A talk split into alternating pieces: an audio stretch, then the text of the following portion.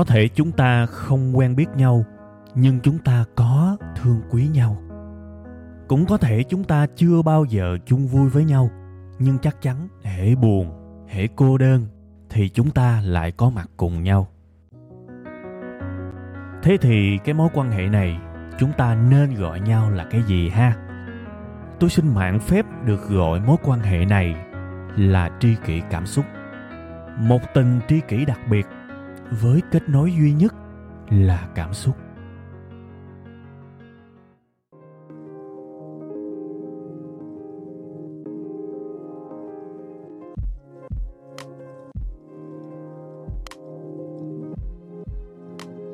Rồi, alo, đầu tuần tới rồi và tri kỷ cảm xúc xin mến chào và kính chào tri kỷ cảm xúc. Tri kỷ cảm xúc rất mong những tri kỷ cảm xúc đang nghe chương trình sẽ có một tuần thật vui, thật là hạnh phúc và, và những cái mối quan hệ xung quanh mình lúc nào cũng ấm áp giống như tri kỷ. Đó là tất cả những gì mà tri kỷ cảm xúc mong muốn, ước mong và cầu chúc cho những tri kỷ cảm xúc đang nghe. nói lập từ nhiều như thế là để né khỏi cần nói chương trình. Từ rất lâu rồi tôi có một cái ước mơ các bạn là tôi làm một cái chương trình mà tôi khỏi cần giới thiệu tên mà người ta vẫn biết. Các bạn thấy không? Bây giờ tôi đã làm được rồi ha. Đó là một cái niềm vui nho nhỏ mà tôi chợt nhớ trong cái ngày hôm nay bởi vậy, cái mô tiếp mà làm một cái chương trình mà cái danh xưng, cái tên gọi tất cả mọi thứ nó gộp lại thành một cũng hay ha. Công nhận, tự nhiên nghĩ tới khúc này thấy khoái ghê. Sao mà mình nghĩ được cái tên chương trình này ha? Thôi, giỡn giỡn, đùa đùa hài hài chút xíu thôi ha. Để các bạn tưởng là cái tập này sao tôi tự sướng dữ. Tôi chỉ muốn mang tới một cái không khí tích cực và thú vị trong cái tuần mới thôi ha, rồi, cái nơi quen thuộc đã quay trở lại. Cái tiếng nói quen thuộc cũng đã quay trở lại. Thôi thì bây giờ chúng ta sẽ vào cái chương trình các bạn ha. Cái tập bữa nay sẽ là một cái tập mà tôi làm để à, trả nợ, một cái lời hứa. Vài tuần trước tôi đã hứa với các bạn. Đó là tôi sẽ làm về chủ nghĩa khắc kỷ phần 2 và cái yếu tố chính của cái bài kỳ này đó chính là cái cách để mà biến từ cái sự tiêu cực thành cái sự tích cực thông qua cái kỹ thuật là tưởng tượng tiêu cực mà các nhà khắc kỷ, đặc biệt là các nhà khắc kỷ La Mã đã sử dụng rất là thành thục. Và cái điều này mang đến cho họ rất nhiều sự hạnh phúc, sự hài lòng, sự bản lĩnh, sự tĩnh tại, sự vững vàng, sự bình thản trong cuộc đời của họ. Có rất nhiều người thậm chí bị lưu đày các bạn những nhà khắc kỷ La Mã đó, có những người thậm chí bị lưu đày, thậm chí bị à, tàn tật, nhưng họ vẫn giữ được cái phong thái, vẫn giữ được cái sự bình thản, cái sự hạnh phúc tới hết đời luôn. Và thậm chí có những người mà cuối đời ở trong cái bi kịch liên quan tới mạng sống của mình. Nhưng họ vẫn bình thản, bình thản một cách đáng nể luôn, bình thản một cách lạ lùng luôn. Và một trong những cái lý do làm cho họ trở nên bình thản đó là họ kiên trì thực hành cái được gọi là tưởng tượng tiêu cực để giúp biến hầu hết mọi thứ tiêu cực trở thành những thứ tích cực. Và nếu mà trong cái hệ thống của chủ nghĩa khắc kỷ á, nếu mà nói cái kỹ thuật nào là quan trọng nhất, là hiệu quả nhất, là đáng để xoáy xoáy xoáy vào nhiều nhất thì chính là cái vấn đề mà tôi đang nói với các bạn trong cái tập này á, là cái mà rất nhiều người đồng ý là nên xếp nó trở thành cái kỹ thuật số 1 trong ờ, các hệ thống kỹ thuật tâm lý của chủ nghĩa khắc kỷ ha. Và bữa nay thật ra tôi cũng hơi run run các bạn. Thường thường tôi để ý bản thân mình trước khi mà thu trong đầu của tôi nếu mà có vài ý để nói thôi á thì tôi nói rất là trơn tru. Trong quá trình thu cỡ nào tôi cũng sẽ nói nhiều hơn những gì tôi chuẩn bị. Nhưng ngược lại với những cái chủ đề như thế này nè, trong đầu của tôi có quá nhiều ý bây giờ luôn á. Và thường thường tôi hay thu hư là vì cái lý do đó các bạn có nghĩa là đầu mình nó quá nhiều, nên nhiều khi mình nói chút xíu nó mình không có kết nối được những thứ đó lại. Đôi khi tôi nói tới nói lui rồi tôi thấy những cái ví dụ nó không có kết nối được với nhau, nhiều khi tôi cũng rầu lắm. Rất nhiều cái chủ đề mà tôi rất hiểu, tôi có rất nhiều thứ để nói nhưng mà cuối cùng tôi lại thu hư. Nên là thôi, hy vọng là tập này mọi thứ sẽ suôn sẻ, ha. Thôi, giờ mình vô bắt đầu liền cái chủ đề đi. Thế thì bây giờ mình phải nói trước một chút xíu về cái được gọi là nguyên nhân. Ha, cái gì nó cũng có nhân quả hết các bạn, đúng không? Thì một cái kỹ thuật nó ra đời nó cũng phải có lý do chứ. Tại sao người ta rảnh qua hay người ta tưởng tượng tiêu cực chi? Đúng không? Tại sao cuộc đời đang đẹp đang tươi lại đi suy nghĩ về những cái điều ờ, gọi là là trù ẻo gọi là những cái điều xui xẻo? Đúng không? Có lý do hết các bạn. Cái kỹ thuật mà tưởng tượng tiêu cực á, nó ra đời vì các nhà khắc kỷ từ lâu á, đã nhìn được một cái khuynh hướng rất là xấu của con người. Đó là con người rất là dễ bị lờn với những gì mà mình muốn. Lòng tham mà không có đáy luôn á có nghĩa là nó, mình có cái này rồi, mình tiếp tục mình muốn cái khác. Mình muốn mãi luôn, muốn tới cả đời luôn. Kể cả có những thứ mà mình muốn, mình đã từng mơ ước, từng thèm khát. Có ai trong các bạn đã từng muốn mua một chiếc xe? Và thế là các bạn ra đường, các bạn nhìn đâu cũng thấy chiếc xe đó hết. Bạn nhìn ngoài đường á, bạn thấy những cái người chạy cái chiếc xe mà bạn muốn mua đó, đúng không? Bạn nhìn đâu bạn cũng thấy à chiếc xe mình muốn mua ngoài đời nè nè nè nè. Rồi một lúc nữa bạn mua. Bạn mua bạn có nó rồi, sau đó bạn thấy, bạn quên mất là mình đã từng thích nó luôn và thấy là một tương lai gần, bạn lại muốn có một cái mới, một cái gì đó nâng cấp hơn, đúng không? Và bạn lại tiếp tục nằm mơ, tiếp tục thèm thuồng cái mới. Cái việc này xảy ra với rất nhiều thứ các bạn, từ chiếc xe cho tới cái laptop, đúng không? Chúng ta không bao giờ hài lòng với những gì mà mình có. Chúng ta luôn muốn bất kể cái nhu cầu của mình. Nên là tôi mới nói là chúng ta bị lờn với những cái mình đạt được. Kể cả trong tâm lý cũng vậy các bạn, tình yêu cũng vậy có rất nhiều người tôi thấy ờ, khi yêu thì thề sống thề chết. Anh sẽ không thể sống được nếu thiếu em. Và ngược lại đến với nhau bất chấp trái bọng nhưng khi mà có rồi bắt đầu đòi hỏi nhiều thứ cao hơn. Sao anh uh, tính cách anh uh, dị hợm quá vậy? Sao mà anh khó ở quá vậy? Bây giờ có những cái đã có rồi bắt đầu muốn cái nhiều hơn. Thì cứ ông muốn bà bà muốn ông. Uh, những thứ cao hơn thì đến một lúc nào đó tâm trí của hai người uh, bắt đầu mong muốn cái người kia trở thành thiên thần trên trời luôn rồi phải không tì vết như vậy và trở nên rất là ghét những cái khiếm khuyết của nhau rồi đến một lúc nào đó toàn phải không? Tức là chúng ta dễ bị lờn với những thứ mà mình có được, mình luôn muốn cái mới, kể cả những thứ đó là hữu hình hay vô hình, không bao giờ mà chúng ta bằng lòng. Thế thì những nhà khắc kỷ thấy cái việc này thấy, ủa sao con người mình ngộ quá ha? Vậy nhiều khi, từ khi sinh ra cho tới khi ngủm là không bao giờ có thể vui và hài lòng được lâu dài với những thứ mình có tại vì một thứ chúng ta muốn chúng ta có thì chúng ta chừng tuần, hai tuần, thậm chí nhiều lắm một tháng là chúng ta chán thì mấy ông khắc kỹ la mà ông thấy, ủa, cái này kỳ ta, liệu có cách nào để mình hài lòng lâu dài với những thứ mình có hay không? Thì cái này nó sinh ra cái được gọi là tưởng tượng tiêu cực. Tưởng tượng tiêu cực sẽ giúp chúng ta hài lòng được với những gì chúng ta đang có. Hài lòng không chỉ là hài lòng bình thường đâu, hài lòng thậm chí có tình yêu trong sự hài lòng đó luôn đó các bạn. Có cái sự biết ơn trong cái sự hài lòng đó luôn á ha? Và nếu mà ai mà kiên trì theo đuổi cái điều này, theo đuổi cái kỹ thuật tưởng tượng này, tôi tin là bạn sẽ vững vàng lắm, vững vàng như đá luôn á thực sự. Dù cái gì đi chăng nữa, dù có xảy ra bao nhiêu biến cố trong cuộc sống thì bạn vẫn rất vững vàng. Đương nhiên, tôi gạch dưới chỗ này nha. Với điều kiện, bạn phải luyện tập. Chúng ta gọi là thực hành, chủ nghĩa khắc kỷ, có nghĩa là thực hành hàng ngày các bạn. Thực hành hàng ngày nha. Nếu bạn thấy nó có ích và bạn muốn vững vàng trước mọi mất mát, biến đổi của cuộc sống này thì phải thực hành mỗi ngày, chứ đừng có nghe cho chơi, nghe rồi thôi. Làm cho chiếu lệ một hai ngày, rồi sau đó quay trở lại, bảo là không hiệu quả, bảo là tôi không còn tin tưởng vào chuyện học thì thôi. Vấn đề đó là các bạn phải tự trách mình nhiều lắm đó nha. Ha, bây giờ tôi lấy một cái ví dụ đầu tiên để các bạn hiểu thế nào là tưởng tượng tiêu cực. Đúng ra là tôi phải giải thích cái ý nghĩa của tưởng tượng tiêu cực, nhưng mà tôi thấy cái từ này quá dễ hiểu mà, tưởng tượng những điều tiêu cực xảy tới với mình, dễ thôi. Tưởng tượng những cái sự mất mát đó. Đơn giản như thôi, các bạn đừng nghĩ gì sâu xa. Ha thì bây giờ tôi lấy một cái ví dụ đầu tiên nè. Ví dụ bây giờ tôi nói các bạn có một cái điện thoại đi. Bạn đã từng mê nó đúng không? Và bây giờ bạn có nó rồi đúng không? Và bạn thấy nó bình thường đúng không? Và trong một lúc nào đó lướt mạng bạn thấy có cái đời mới, nó hay hơn đúng không? Đẹp hơn đúng không? Và bạn thích cái mới rồi đúng không? Chuẩn bị dục cái cũ rồi đúng không? Mặc dù cái cũ hiện tại đang xài rất ngon, chưa hư gì hết.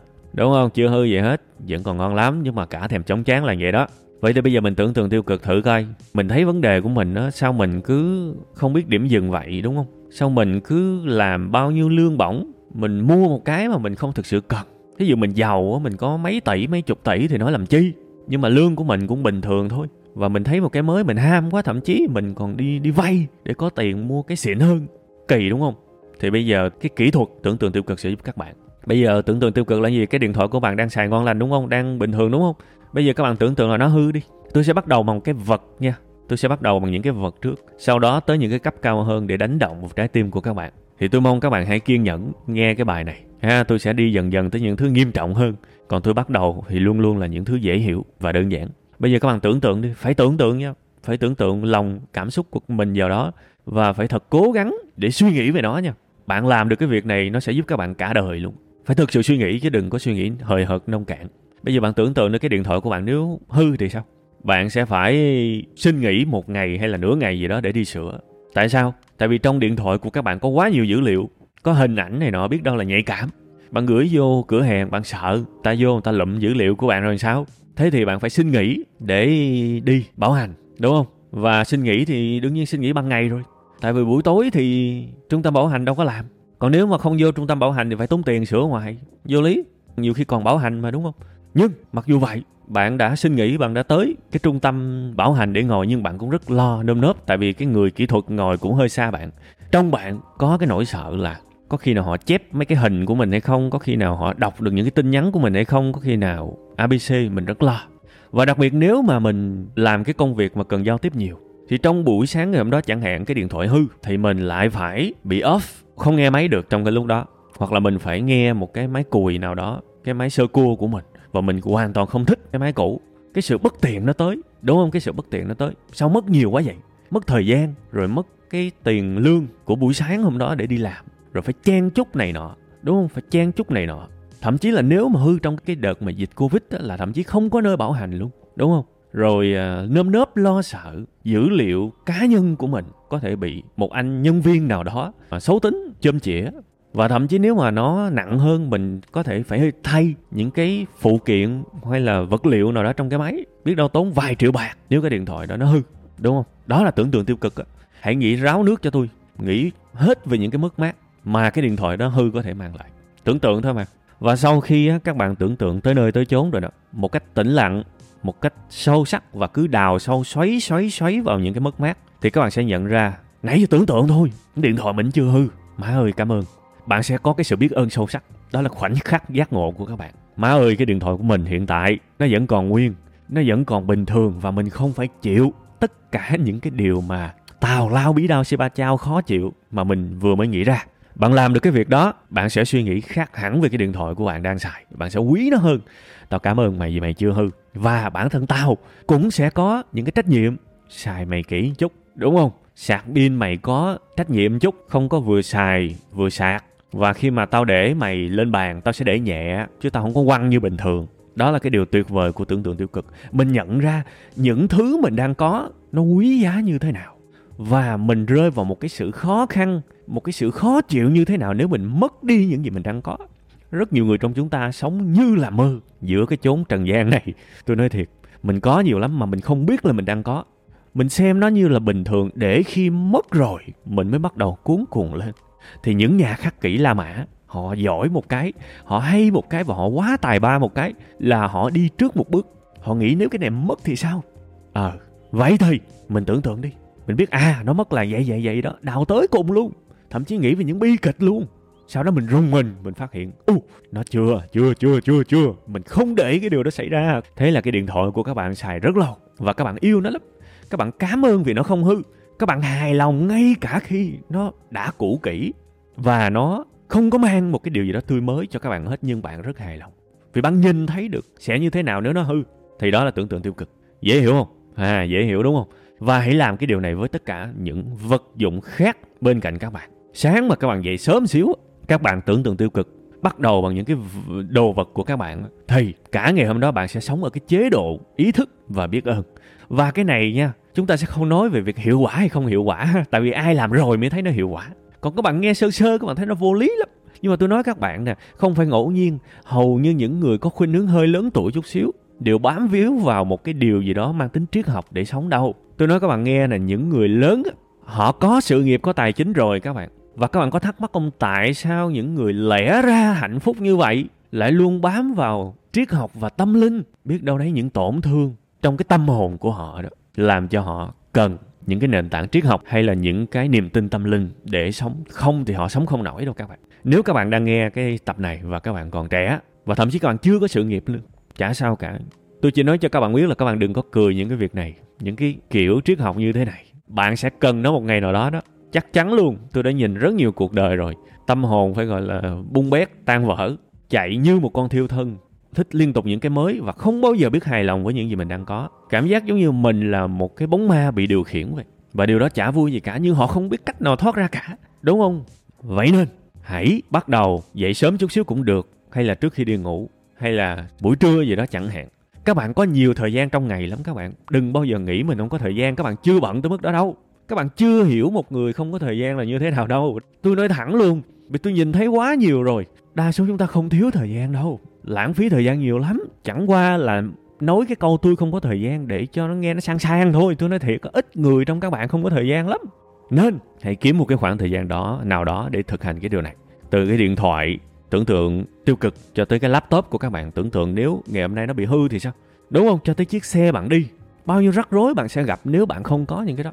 Đó là cái bước đầu tiên, tưởng tượng từ những cái vật dụng của các bạn trước. Tôi khuyến khích các bạn tưởng tượng từ cái vật dụng của các bạn trước.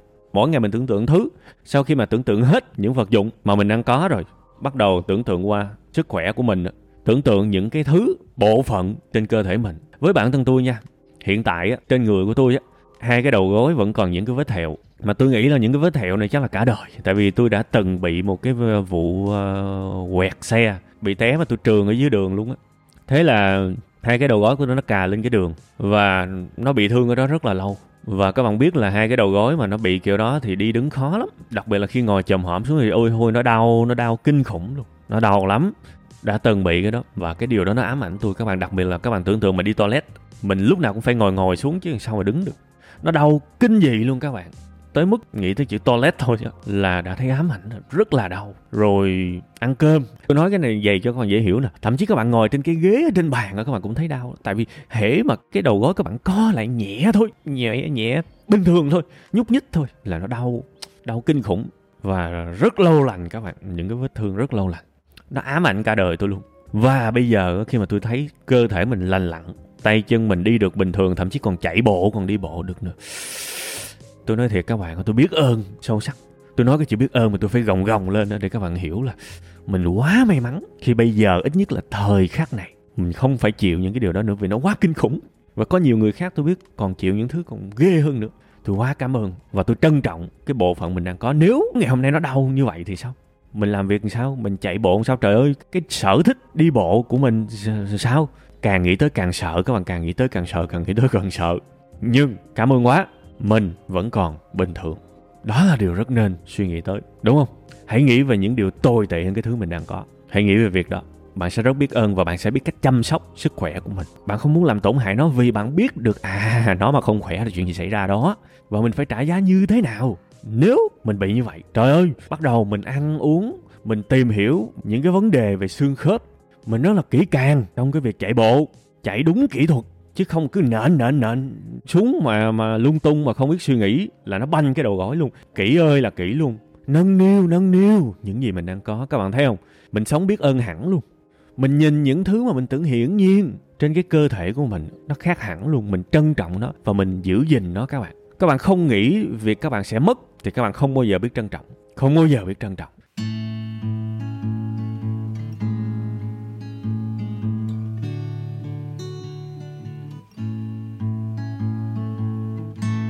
Và thưa quý vị và các bạn, cái uh, thủ thuật tưởng tượng tiêu cực này với cơ thể của mình thậm chí chúng ta có thể áp dụng ngay cả với những trường hợp mà chúng ta gặp những cái khiếm khuyết không mong muốn trong cuộc sống này. Để tôi kể cho các bạn nghe một cái câu nói mà tôi rất là tâm đắc của ông ờ, Epictetus, cũng là một trong những người thực hành chủ nghĩa khắc kỷ rất là nổi tiếng. Thì ông nói như thế này, cái điều xảy đến với bạn á, nó không có quan trọng quan trọng là bạn phản ứng lại với nó như thế nào. Tôi tin là các bạn nghe câu này các bạn chưa có ép phê gì đâu. Nhưng mà giả sử rảnh rảnh các bạn tìm cái tên của ông Epictetus này ở trên Google các bạn sẽ thấy rất nhiều bức ảnh của ổng. Và trong cái bức tranh mà họa ổng thường hay có cái hình ảnh của cái nạn. Cái nạn để chống để đi đó các bạn. Có nghĩa là ông Epictetus này thực ra là một người mà bị vấn đề ở chân và không đi được. Và ông Epictetus này bị rất là sớm cái việc mà bị liệt hai cái chân. Từ nhỏ và cho tới cuối đời, ông phải sống trong cái hoàn cảnh như thế. Các bạn biết là đó là cái điều rất khó chấp nhận. Và tôi cũng đã từng chứng kiến nhiều người, đương nhiên là gặp những tình huống đó tôi chỉ thương thôi, tôi không bao giờ dám phê bình gì cả. Tôi chỉ thương thôi. Vì tôi lấy tư cách gì để phê bình, đúng không? Tôi chỉ thương nhiều người là cũng có những khiếm khuyết và cả cuộc đời của họ đau khổ với những khiếm khuyết đó quá buồn, đúng không? Vậy thì chúng ta hãy nghe lại một lần nữa cái câu nói của ông epictetus. Những gì xảy đến với bạn không quan trọng. Quan trọng là bạn phản ứng lại với nó như thế nào. Cái đó mới ăn thua. Cái câu này được phát ra từ chính một người gặp những cái khiếm khuyết như thế. Và bạn nghiên cứu về cuộc đời của ông Epictetus, bạn sẽ thấy đây là một người rất bản lĩnh. Luôn biết nhìn vào những gì tích cực. Luôn ý thức rõ những gì mình đang có, chứ không phải là những thứ mình không có và biết đâu đấy đằng sau cái tinh thần này của một người thuần thục chủ nghĩa khắc kỷ thì rõ ràng là phải có sự xuất hiện của cái thủ thuật tưởng tượng tiêu cực rồi đúng không các bạn? Chúng ta nhìn lên thì chúng ta thấy nhiều người hơn mình lắm.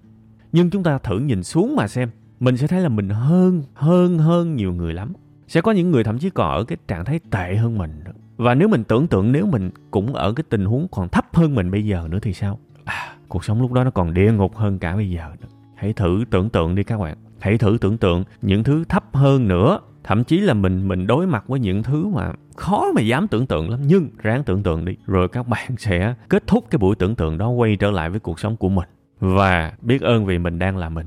Mình đang được ở trong cái hoàn cảnh của mình. Tôi mong là tất cả chúng ta sẽ đều trải nghiệm cái cảm giác đó. Bất kể là chúng ta may mắn hay là khiếm khuyết, thì chúng ta vẫn có thể sống vui vẻ, biết ơn và có giá trị hãy luôn nhớ về cái trường hợp của ông Epictetus và cái câu nói của ông, ha. Quá hay luôn, đúng không? Tưởng tượng tiêu cực mà nó lại sinh ra tích cực là như vậy. Rồi bắt đầu hãy nghĩ tới những thứ khác các bạn. Ha, đó là tưởng tượng từng bộ phận, ha. Từ cái chân rồi tới cái tay rồi tới cái phèo, cái phổi, rồi đôi mắt nữa. Nhiều lắm. Hãy tưởng tượng đi, tưởng tượng thôi. Và các bạn tưởng tượng lâu ngày các bạn sẽ có một cái trạng thái như thế này. À đó chỉ là tưởng tượng thôi. Mình biết cái sự mất mát, mình cảm nhận nó, nhưng mình không hoảng loạn khi mà tưởng tượng về nó tại vì thứ nhất là mình quen rồi và mình biết à tôi tưởng tượng cái này để tôi biết được và tôi cũng rất cảm ơn vì nó chỉ là tưởng tượng thôi. Bạn sẽ có cảm giác đó.